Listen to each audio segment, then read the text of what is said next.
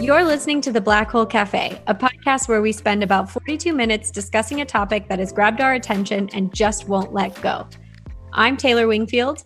And I'm Richard Wingfield. Welcome to The Black Hole Cafe. Dad, welcome to The Black Hole Cafe. How are you doing? I'm doing well. How are you doing, Taylor? Pretty good. Um, so I wanted to take a moment and start, I guess, kind of a new segment in our show. Not really a new segment, but calling it something different. Um, off air, we've been chatting a lot about how our coffee habits have changed, all that kind of stuff. So I figure we'll start today with a little cafe update. Um, how's your cafe been going? What's changed? Any follow ups from last episode? You know, kind of starting there. Well, yeah, a couple of follow ups. One, uh, coffee related, we attempted to uh, do some day camping. Uh, so follow up to a camping and coffee episode, and that it was a fail based on the parks and what was open and everything. So we did quarantine camping. We set up the tents in the living room, but I got to use my fancy machined aluminum grinder and we had all kinds of rules about what we could do. We could only do camping type stuff, even though we were in the apartment. So I got to use my camping ready coffee grinder and grind coffee beans and use my AeroPress. so I got to use the hand coffee grinder and I couldn't use the machine one, but got to make my, make my one cup of camping coffee and it was really good. Yeah. How'd it go? Um, it was good. It was good. I, I, you know, I get a rash if I have to read instructions, but I had to pull out the instructions to figure out the dial on the bottom of the grinder to set the the grind to be the right consistency for what for pour over for aeropress. But other than yeah. that other than the failure of having to read instructions which you know and how hurt, i think I, yeah fair enough. I think um we also this was gonna well i was part of my update not really part of my update um was that you finally got some whole bean coffee for yourself like to grind. Oh yes so i forgot. we talked about yeah i don't think yeah, we talked we, about that on the episode to, yet. yeah. Some uh, little elf named taylor got me a coffee bean subscription and the first set came in and it was really cool. Well what's the name of the company again? It's trade. Trade coffee. Yeah. Yeah but they you fi- fill out a little form and tell them what kind you know how you make your coffee and how you like it and all that kind of stuff. And so they sent me the first bag and it was really good. And man we talked about coffee being um, kind of the process of it as much as the drinking of it. So yeah grind that's just the smell of fresh ground beans in the morning has uh, coffee beans has made a big difference. So it's been great yeah, that's that's sort of my cafe update is that um I have sort of become obsessed with so I also have this coffee subscription where you can kind of choose like dad said you choose how you brew your coffee, what kind of coffee you like and they send you bags of coffee um basically every 2 weeks. And you can you can change the the time that you when you get your coffee, etc., which bags you want next, all that kind of good stuff. I just bought shelves from Amazon to put above my espresso machine so I can house all of my bags and things of whole bean coffee and I like to try different ones which is really fun but now I've sort of over indexed and you're supposed to use your beans within like 20 days and I have like four bags of beans and I'm getting another one this week. So you know, I've become a little obsessed, but I'm I've been trying to work on my coffee palate to the different tastes and all of that kind of stuff. So but yeah, maybe over index just a little bit. Well, I had I had one other quick uh update for the cafe update, just that um from the last recording to now, I've already binge watched your recommendation for the uh, was it Mystic uh, Mythic Quest, Quest. Mythic yeah. Quest. I was watching at home alone, laughing out loud. It is hilarious. Um, so anyway, thank you for that. it, there's Good. not I'm enough of so it yet. it's like just went right through it, but yes, yes, I'm so glad you enjoyed it. Any other cafe updates?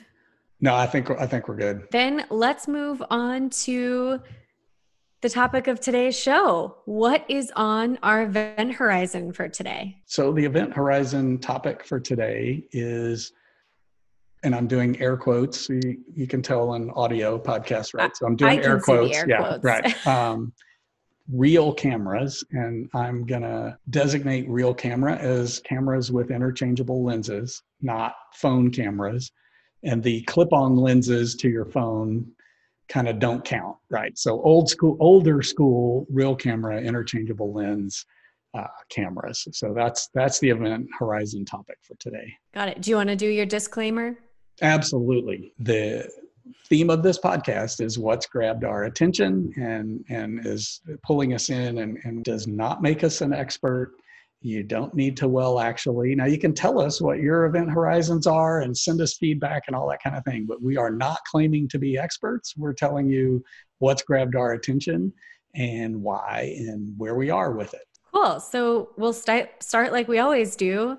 Um, how did this start for you and what was your event horizon moment when you knew you were sort of past the point of no return well we're going to go way back in time the my first real interactions with real cameras were in college as a freshman in architecture school where they they said you had to have a camera and the school had a dark room and we were going to learn to uh, develop our own film and all that kind of stuff. Now, my one of my best friends still and from high school was the photographer in high school for the yearbook and all that kind of stuff. So I'd been around cameras, but I hadn't owned one. So quick history, freshman architecture school, pre-internet trying to do research on what to buy and getting camera magazines. And so everybody on the planet had Canons so of course I did my research and bought a Pentax and then realized I can't share lenses with people. But the Pentax K1000 was this great workhorse film camera, famous Pentax camera. And they had just come out with a new model, the Pentax ME. So I had that. So anyway, that was early days of loving cameras. And then it kind of after school fell off my radar. Uh, and then at some point, uh, I, when I was being an IT nerd and working for Apple, I got a Nikon Coolpix, which was the closest thing to a real camera you could get in the day before iPhones. Uh, that, but it didn't have interchangeable lens.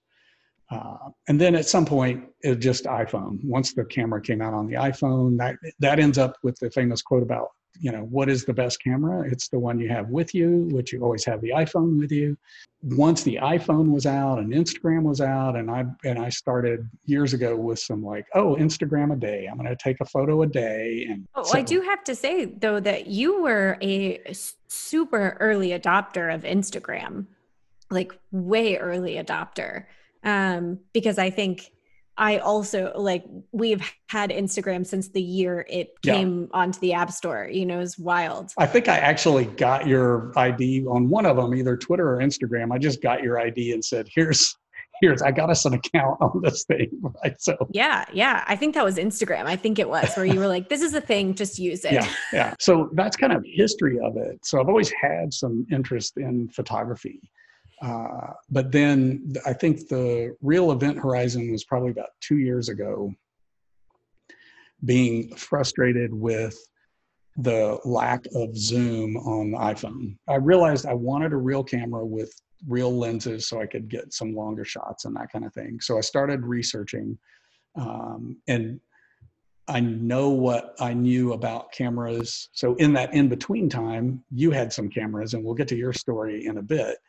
But I started with the big boys, right? Nikon and Canon. And, but then I realized for me, the smallest, lightest camera I could get that had interchangeable lenses would be what I would use. And that brought me to Olympus because of mirrorless cameras and micro four thirds sensors. And so they were the smallest, lightest thing you could get. So I, I did a ton of research um, and at some point just had to pull the trigger because if not, two years later, I'd still be doing research because there's a new camera just coming out in the next month, right? And so once I got the camera, that was the event horizon. I was hooked and mm. I was on YouTube and relearning all the stuff I had forgotten from years ago and uh, lenses, bags, filters. Yeah, I was going to say we talked last episode about D&D being an expensive hobby, but um real cameras I think also quite oh, yeah. an expensive hobby. Yeah.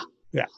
So that that's a, about as short as I can get my story. Uh, actually, one one other quick thing just to give you an idea when we're talking about expense and uh, why the size thing made a difference for me. So I did a quick lookup. Uh, so the the and we'll talk about which camera I got later, but the Olympus I got came with the kit lens, which is a 14 to 42 zoom. And then the expense part of it later, I was like, oh, I'd love to have one lens that did everything. So I bought for about four or five hundred dollars, I bought a 14 to 150, which hopefully your head isn't spinning with numbers, is the equivalent they told a, me there would be no math. Yeah, um, right. So I'm doing the math for you. It's all doubling, so it's you don't you need a calculator. So my 14 to 150 would be the equivalent of a 28 to 300, and that lens is about two and a half inches by 3.3 inches and 10 ounces, and it was about four or five hundred bucks. So here's my rationale: real, real big full frame camera, Canon, 28 to 300 lens just the lens, $2,500, 7.2 by 3.6, and 60 ounces. So 10 ounces versus 60 ounces. And, and those things are huge. I yeah, mean, they're yeah. Big. They have a separate grip on the bottom so that you can hold the lens because the camera is just hanging off the back of this big ass yeah, lens. Sorry. Yeah, right. Lens. So yeah, exactly. So anyway, that once I found micro four thirds and knew that's what I wanted, the man, I crossed the event horizon fast. You know, I have to admit that I have cargo pants, but I can fit my camera and an extra lens in the pockets on my cargo pants, right? So, anyway, that's my story, and I know you have one too. Uh, so, you know, what was what was your camera journey? When was your first quote real camera? If we're going to talk about interchangeable lens as defining real camera, yeah, my first real camera was I believe in high school. I have this like very specific memory of you and I standing in and again, maybe I'm making this up of like standing in an aisle in Best Buy. Yeah, like, I was just going to say, I think it was Best Buy. and like we had done some research and we kind of thought we knew what we wanted going in. And then we were in the store and I think we did some you know like in store research or playing around or whatever. I think we ended up buying the thing that we thought we were going to buy when we went in there. And it was a nikon d 3100 or 3500 i think it's a 3100 was the actual camera um, which are like when I upgrade when I finally upgraded my camera a couple my real camera a couple years ago, I mean the place that I tried to resell it back to was like, well, I mean I think we paid close to a thousand dollars for the camera and a lens when we bought it but when i tried to resell it back to like when i was trying to upgrade my camera and sort of get a trade in value or whatever uh, the store that i went to in austin was like these things cost more money to fix than they are worth so here's like maybe $50 like i, right, I think right. that i got basically nothing for it but yeah so i that was my first real camera and and the reason that we we really liked or i really wanted it because of the fact that it did video as well as photography. In high school, I did my school's video news, I guess is what it was. Um, and so we would make segments for it. I also took a film class in high school. And so I had a lot of things where I was using my camera to make videos um, and to make like nicer videos. And that's really sort of what started my journey with like a a nicer camera a nicer real camera was was really wanting to be able to create video content um, which is different, right? It's it's not necessarily photography related, and especially because you can't with even shooting video on a DSLR, you can't quite play with lighting, with shutter speed, right? None of those things are really the same in when you're shooting video on a DSLR as when you would be doing photography. So you're a little bit more limited. Um, but that was really sort of my like that was my starting point was was okay i want to make film content and i also like photography but um how do i get a really nice camera that does that does both basically that that was what i remembered too it, it was that I, I couldn't remember if you knew you were going uh, to college to get in the communications RTF, but you were doing summer camps and you were always the videographer, like all of that stuff. So, but I did remember we were not picking a film camera. We were picking, I mean, a, a, a, photography camera. We were look at the DSLRs and let's see which ones get the best reviews for video. Because if we go back to my story, Lumix and and Olympus, both Micro Four Thirds. When I was looking, they were like, "Well, if you're doing a lot of video, you might like the Lumix stuff better than the Olympus," and I wasn't. So I made my choice based on what I was doing. So that's what I remembered being at the Best Buy going some people trying to talk us out of what we already knew. You know, yeah, more exactly. than the salespeople, and we're like, nope, this one because it does X, Y, Z in video, right? Mm-hmm. Yeah, yeah, and could record video for a, a while, right? right? It wasn't right. like 30 seconds and then you'd be done. It was, right. you know, you could record like 10 minutes of video at a time, which was, which at that point was was really good um, for what I wanted and needed. And I can't remember if we got multiple lenses for you back then. Just one, I think. Yeah, but I think we got a specifically like the which I think is actually just the camera that I have now um is is like the the lens is basically the same. It's a I think it's like maybe 18 to 24. Basically what what you would look up online is like standard film lens all around lens right yeah. like yeah exactly you can you can sort of focus pull on film or whatever but it's not it's not huge it's just uh, basically the standard of what you're going to want for right. the majority of stuff and i remember with that nikon because most people had canons you know like people yeah. that i knew in high school they all had canon rebels they had right and we got the Nikon one for the video, but also what I re- really remember loving about the Nikon was the colors on the Nikon were so yep. great.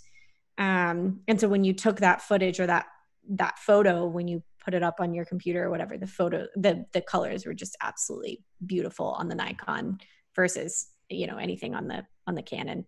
Right. Now I have a Canon, but right. you know well, and that was always the, you know, when you, when I was doing my research again, relearning and in the last couple of years, it, most of the advice is the, the lens, the glass is the thing you want to spend the money on because you can change the body. Right. And so I, I think I remember that as well, that we were, the Nikon was getting the best reviews back in that day for the video, early days of video.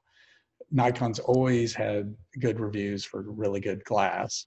And then each camera people will maybe love or hate, right? So that was the other thing. I was not looking at video. I was looking at um, still photography and the the their I like the way the Olympus stuff comes out, like how it it it chooses to. You hear the battles of people iPhone and Android and all that kind of stuff, but a lot of what happens on those is now called computational photography because the lens isn't that great, but they're doing a lot of computation on it after the picture is taken. And so some people love the super vibrant, over highlighted colors, and others don't, right? And so, you know, same same thing like you're saying with with what you back in the day, what you chose for that. But yeah, and and I also remember too, like you were saying, I you know, my sort of journey with cameras was um I think I had a point and shoot camera, right? Which is what you were mm-hmm. describing, mm-hmm. like the Coolpix or whatever, right, which right. are literally you point at something and you take a photo, um, similar to what your iPhone is now. And I had um, and I, you know, I liked that. And I did, I think the sort of evolution was like even growing up, I used to do, I don't know if you remember this, but I used to do slideshow, like video slideshows for my friends as like birthday right. presents and things like that. And was really into sort of all of like the kind of creation of a story from taking the photo to, you know, actually creating sort of a final product.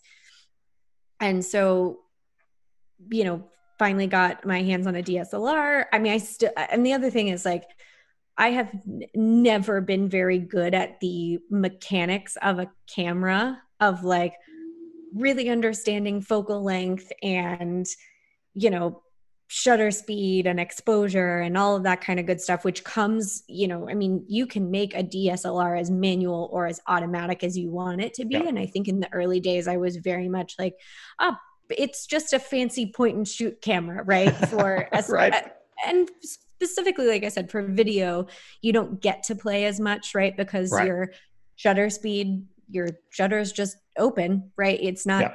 Put it on automatic everything and get the focus yeah. right, and you're yeah, yeah. Exactly, it's all about the focus, and um, and then you know when I started uh, right before I went to college, and I think one summer into college, I did um I was, a, as you said, a videographer for um, for a summer camp, and but I also we worked with the photographers super closely. So I did the the you know summer camp videos.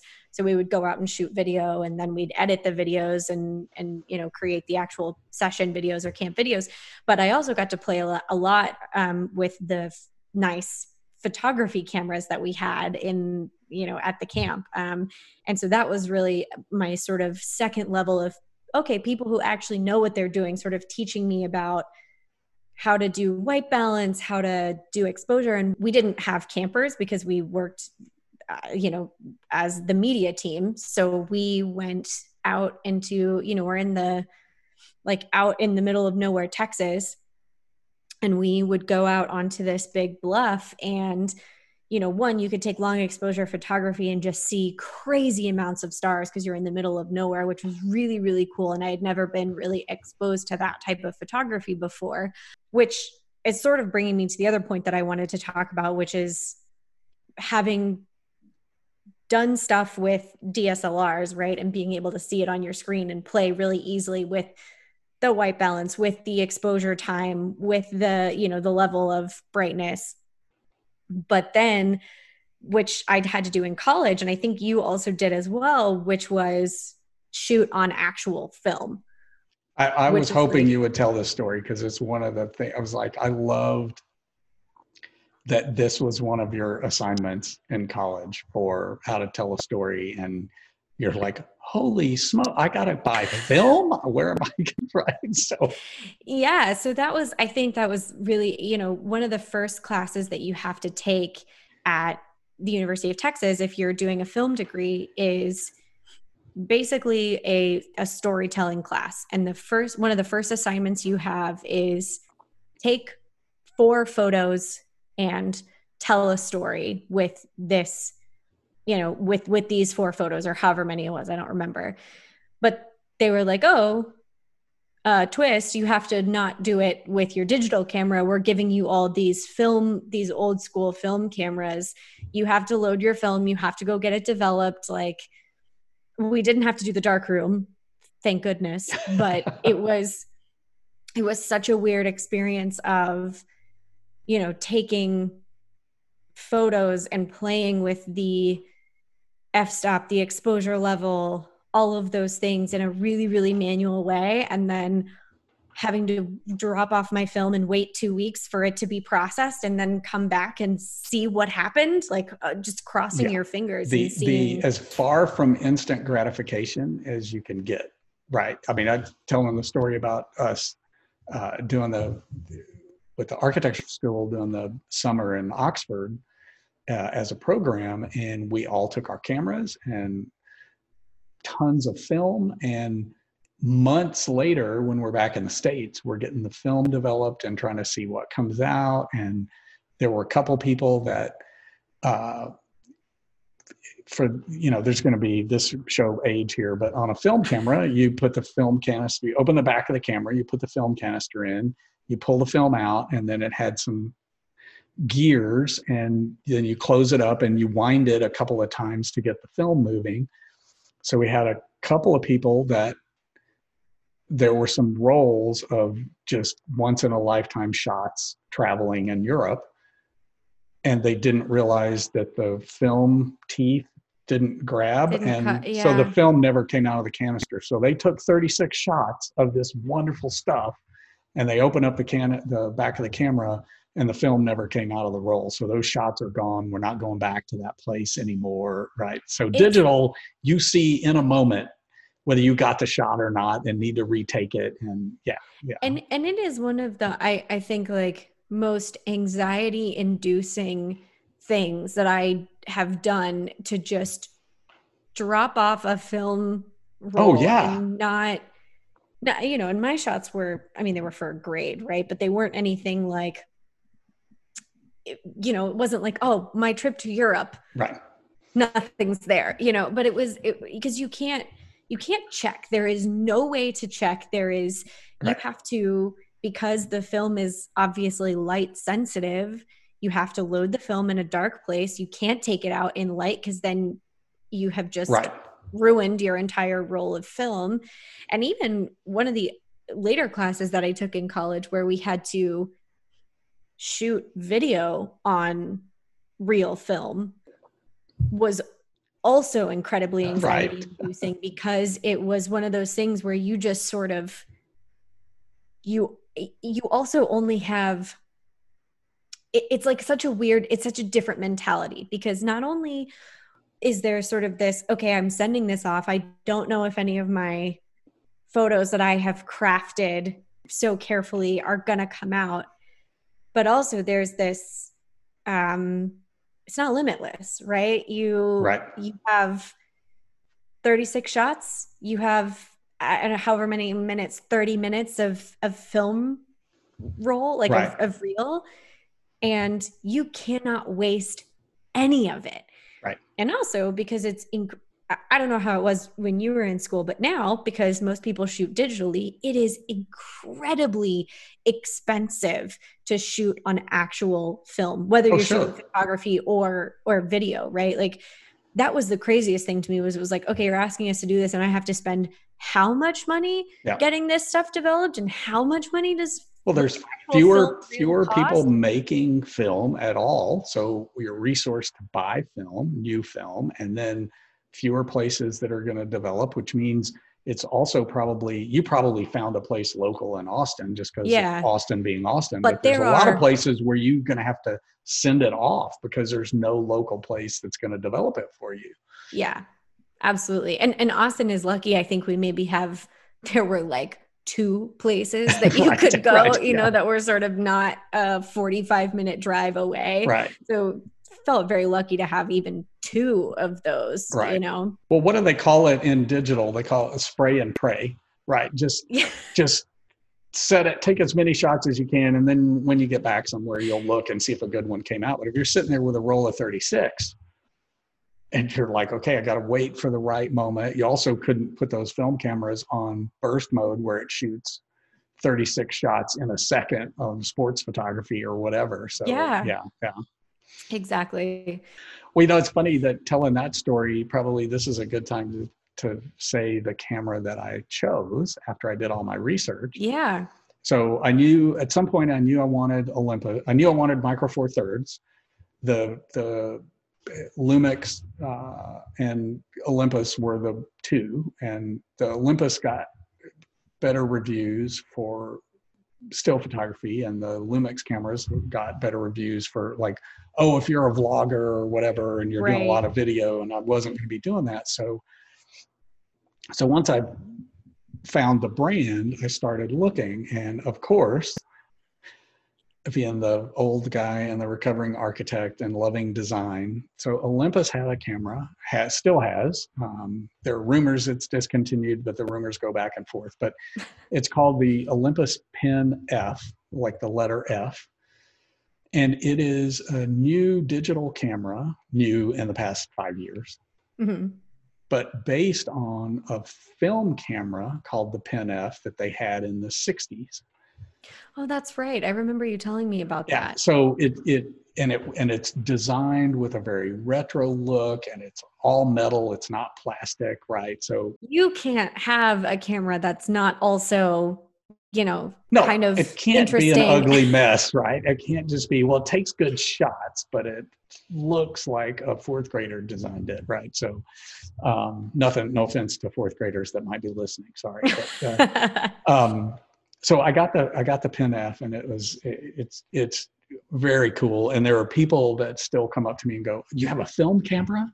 And that will be the other event horizon too. At some point, I'll bet you we do, uh, do our cafe update, and I'm going to tell you about what used film camera I bought just to, you know, just to say like I, I did. Said, but right, yeah. talk about an expensive hobby. right, right. But, but the the the original, all the film stuff made me think of it. The original Pen F, they wanted the camera as easy to carry with you as a pen, like a pen in your pocket, right? So anyway, the pen cameras were super small, but the Pen F took half of the frame of a, a 35 millimeter roll of film. So you got twice as many shots because it was only exposing half of each frame at a time. Mm-hmm. So it was just completely weird kind of thing. So anyway, and you can still find them. People have them like you can buy a, a, a, a working Pen F from the 60s and go take film shots. So yeah. Anyway, so okay. So that's yeah. that's the camera that you have. Say say the name of it one more time. It's it's an Olympus Pen P E N and then the letter F. Got it. Olympus Pen F. And your current, you said you you upgraded, right? Yeah, so I did upgrade. I upgraded a couple years ago um, to a Canon DSLR, um, and the Canon is uh, the one that I have is a 5D, and I think it's a Mark II.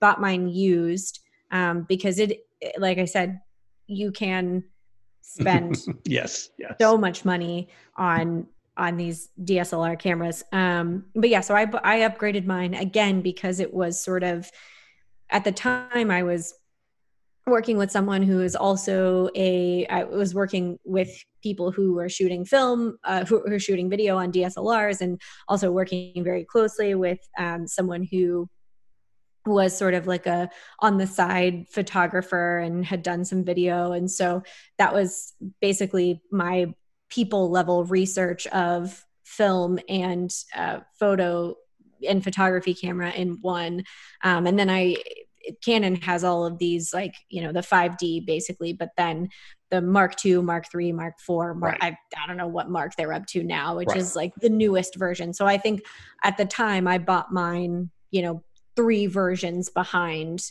what was currently um you know what was the newest version and so i think that put me um you know the i think total with the lens that i bought and the body of the camera probably close to 1300 was yeah. was what i spent but again that was one lens and the body of a camera. So, right. you know, it's it's absolutely an investment.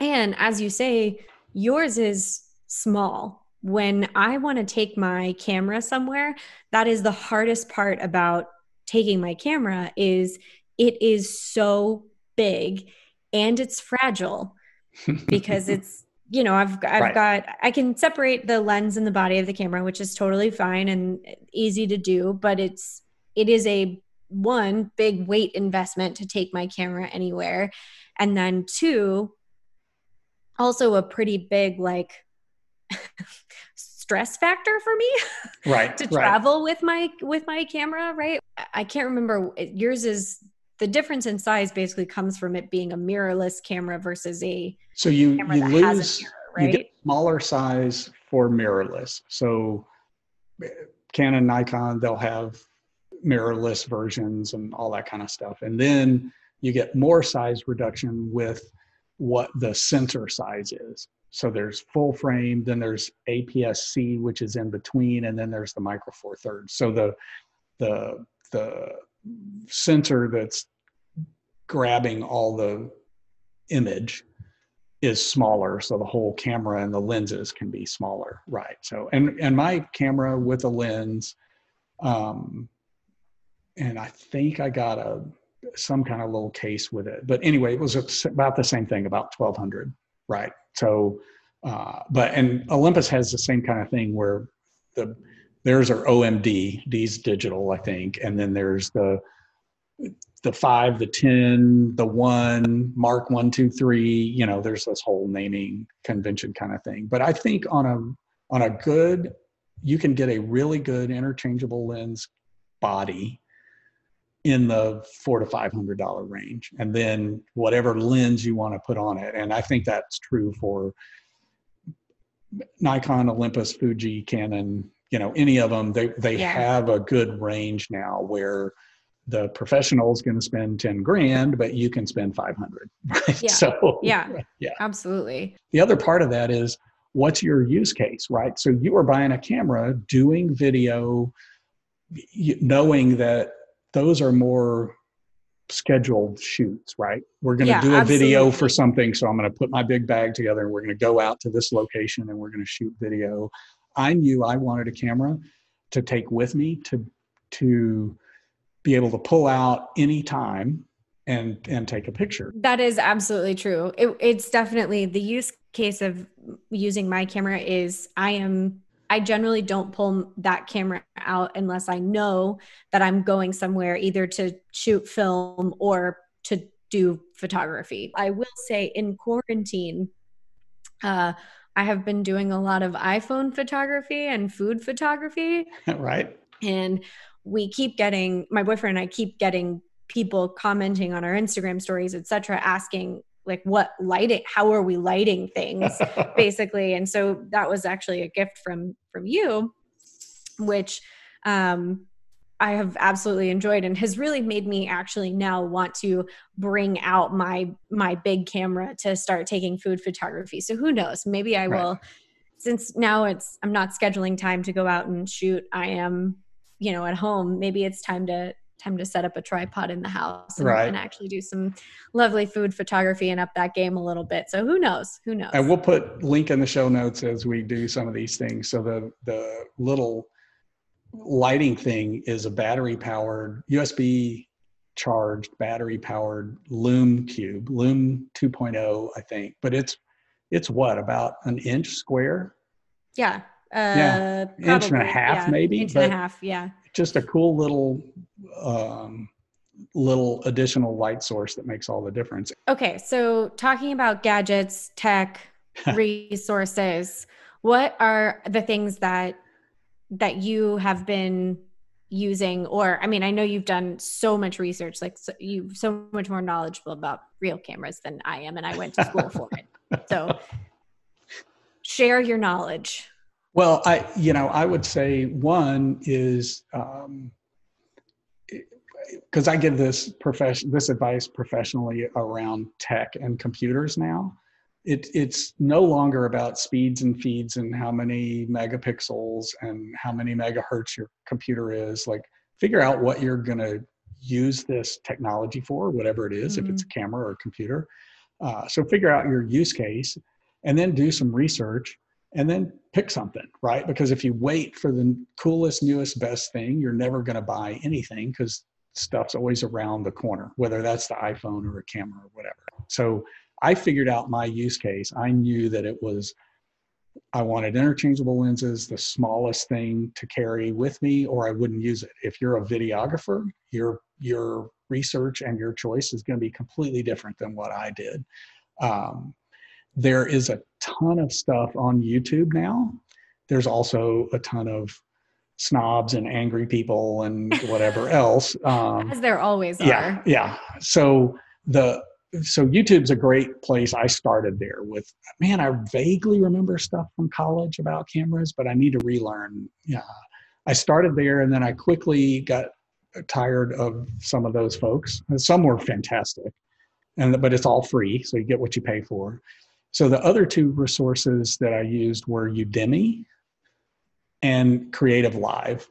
And those are paid. Some of them, like you can get subscriptions and take all the content you want. Uh, it's kind of like what are the other ones, Masterclass and some of those Yep. hmm kind of things. But Udemy has some. You can just hone in and go, hey, for ten bucks, I can get a course on basic photography from somebody who knows what they're doing and watch it over and over again. So um, I started there, and uh, B&H online, B&H Photo as a website for like pricing cameras and that kind of thing, and Adorama. Both of those are really good, and both of those companies who sell online have YouTube channels and instructional stuff as well. So I've kind of like supporting those. Yeah. Uh, a lot of people aren't going to have what you have, like in Austin, where there's really cool camera place. You can go talk to humans who are. Uh, yeah. Like, pres- you went to Precision Camera, Precision- right? Yeah. mhm. Precision Camera. I watched some of their videos on YouTube.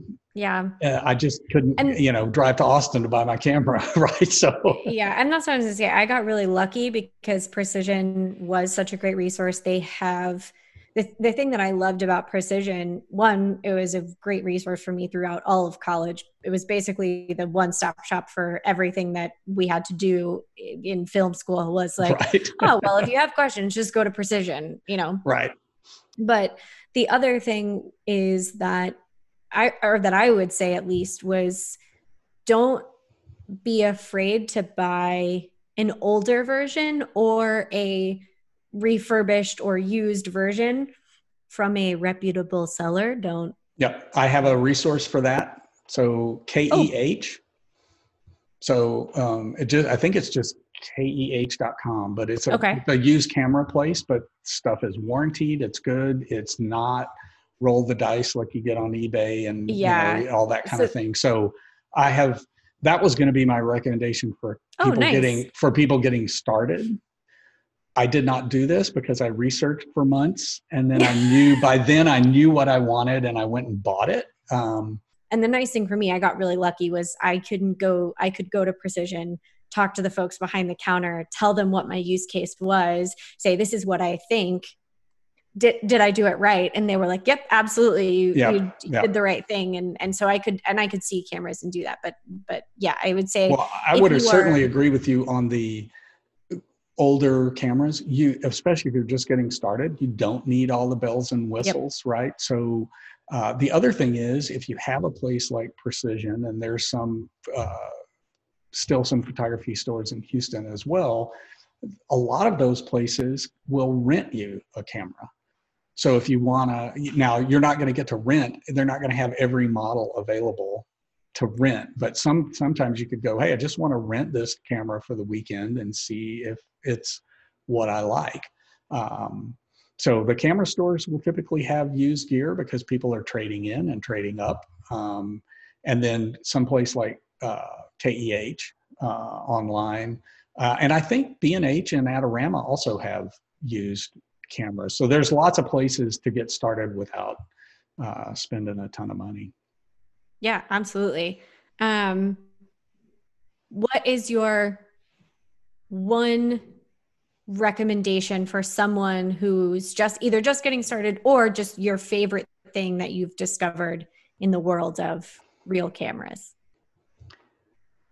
Oh man, that's that's that's hard because I think um, the, the like you said, I did a lot of research, but I also because of the being in the tech industry, I know people can, can get stuck in that doing research forever.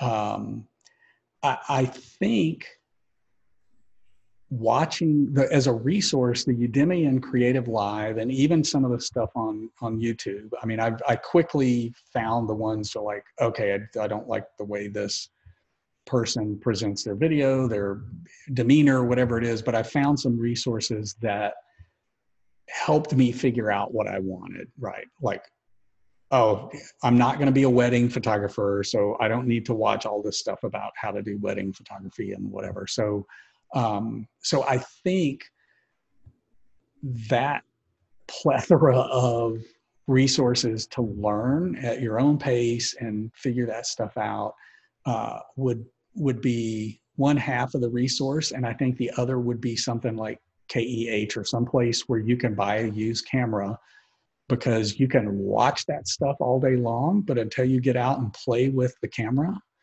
uh, you know, it's it. You sit there. I sit there and nod my head and go, "Oh, that's cool," and and then I go out and try it and go, "Wait, this is kind of hard." Taking this kind of uh, I wanted a panning and zooming shot, and I wanted all the blurry lights at night on the autos, and you know whatever it is.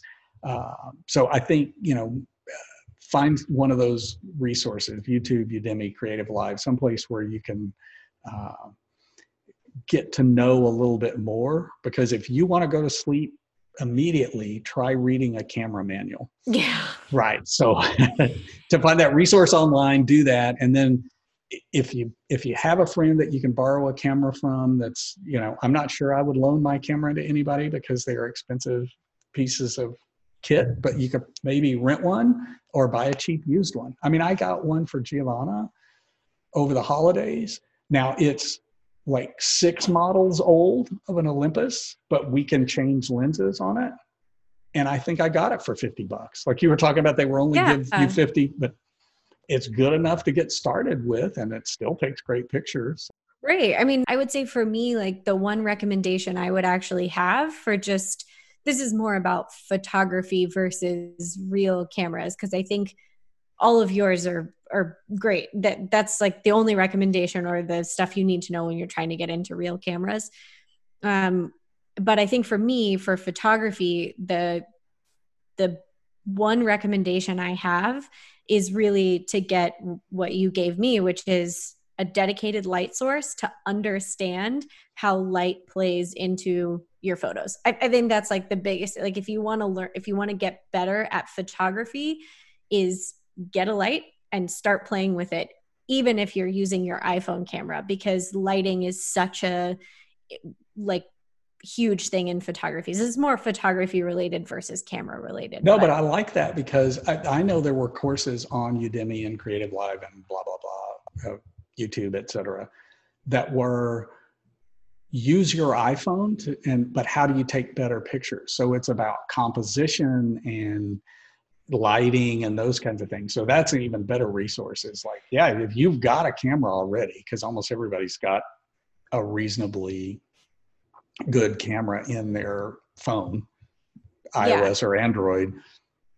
Look at some of those courses. You can turn on a lamp in your house and take pictures uh, of, you know, a little figurine or whatever it is and learn more about photography in that without spending any money. Yeah. And I think too, Ray, especially during at this point when it's not as easy to go out and rent a camera or, you know, right. have be able to you could do that research right but you can't necessarily try things as easily and you're confined to your house you have just you have all the things you need to get started. So if you want to yeah. start doing that i think that's like especially in in sort of the time we're in right now is a really great way to learn how to take better photos even if you're not quite ready to upgrade your camera yes, yet. Yes. I like that. Yeah. Yeah. Absolutely. So that leads us to our next segment, which is the media black hole. So uh, in this segment, we talk about some kind of movies, books, TV. Uh, each of us give a recommendation about uh, what what maybe is a good media black hole to go into. So uh, Taylor, do you have a recommendation this week on a media black hole? I do. Um, so my recommendation this week is actually something that I've been binging for the last week or so, maybe a little bit longer. Um, which is it's on Netflix. It's Avatar: The Last Airbender, which is an anime that was popular when I was young. I think it was, you know, maybe 2007 was when it was airing on Nickelodeon. Um, and it is one of those things that I never I watched maybe a couple episodes as a as a kid like while it was actually airing but so many people have said now as an adult like oh you've never seen the full show? What are you doing? You need to go and watch it. You have to go and watch it. Um so my boyfriend and I decided okay we are finally this seemed like a good time to do it and we are halfway through the final season. There's only 3 seasons. Um and the episodes are pretty short. I think they're less than 30 minutes. Um but uh, it is I know it's made for kids, but honestly, I, was I was concerned that I people only really loved it because they watched it when they were younger and the nostalgia of it was what they loved. But honestly, it is a super super good show and I would highly recommend. It's family friendly, which I don't know if you and Giovanna have watched it. No, and we might because I, have heard this recommendation on many of geek nerd podcasts about people going, "Oh no, it's great," and um, and I'm already into that stuff. Like I, I've joked with people before that um, I've loved having children because it would let me go to all the kid movies I would look goofy going to by myself. But you know, the movies like the Shrek series, there's as much in there for adults as there is for the kids, right? So yeah, yeah and I'm yeah. really honestly the the thing that has been so surprising about going through this show is how I guess how mature the themes are. I mean, the show is silly and it's a kid show, absolutely. But even as an adult, like a lot of these things still resonate. You know, it's still right. so relatable, even as an adult, been so well written. It's a lot of fun. I would say it is a really good for those of those folks who are quarantined with family, right? And with younger kids. It is a really good recommendation for something you could watch together and it would and you're not going to want to you know pull right. your eyes out right because i remember trying to convince you to go to the pokemon movie with me and it was uh that was a battle you know yeah, some yeah. some and kids I lost that great, but toy caught i lost that battle and uh, i'm still scarred from the pokemon movie but my my pick for this week is uh funnily enough going going back uh in time and thinking okay well if you if you do have time and you know we're still lots of stay home if you can and that kind of thing uh, certainly formative in my youth. The it's available with disney plus you can get free trials whatever. So the the full star wars series so you could you could decide you could stay fairly busy um, and watch all the Star Wars movies, uh, understanding that there are three in the series that did not really happen. They are they were just a mirage, a bad dream. So there's not as many as you would think if you look something up on the web about how many Star Wars movies there are. Uh, uh, Misa say don't watch the first three. well, I was gonna say like also, I mean, very formative for me growing up because those were the ones that came out when I oh, was young. And I always feel like that is that is the how you can tell I think this was a joke in a TV show, but I feel like it's so true. You can tell someone's age by whether or not they think like Jar Jar Binks was funny. Right. Basically, like if you think it's funny, then you were a child when those happened. And if you think it's horrific and annoying, then you were obviously an adult yes, and you knew better.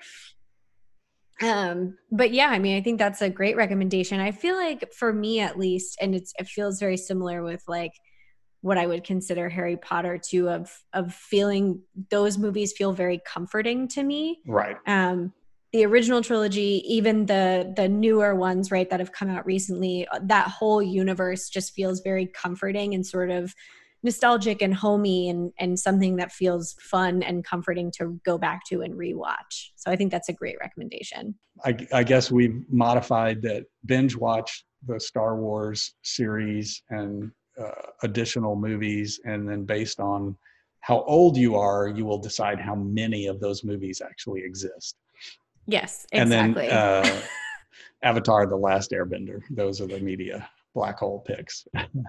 yeah, absolutely. Um, so I think that's all the time we have for this week. Thanks for joining me today at the Black Hole Cafe to discuss your latest obsession. Although maybe not latest obsession, but ongoing. current obsession. Yeah, ongoing. ongoing. Yes. yes, right.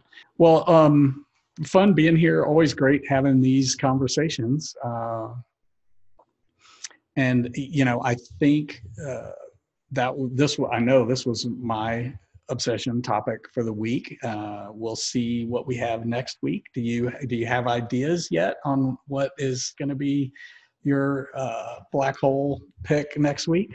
I've been thinking about it, and I really think it has to be something food related. Um, just because it's been what's consuming me most recently. So maybe something around.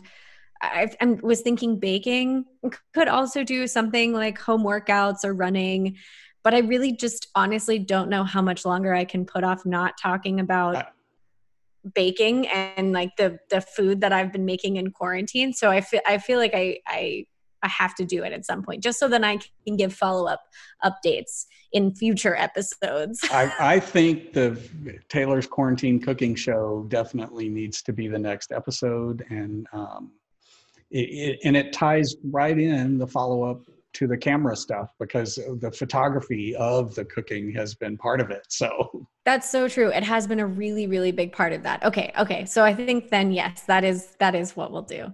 Sounds good.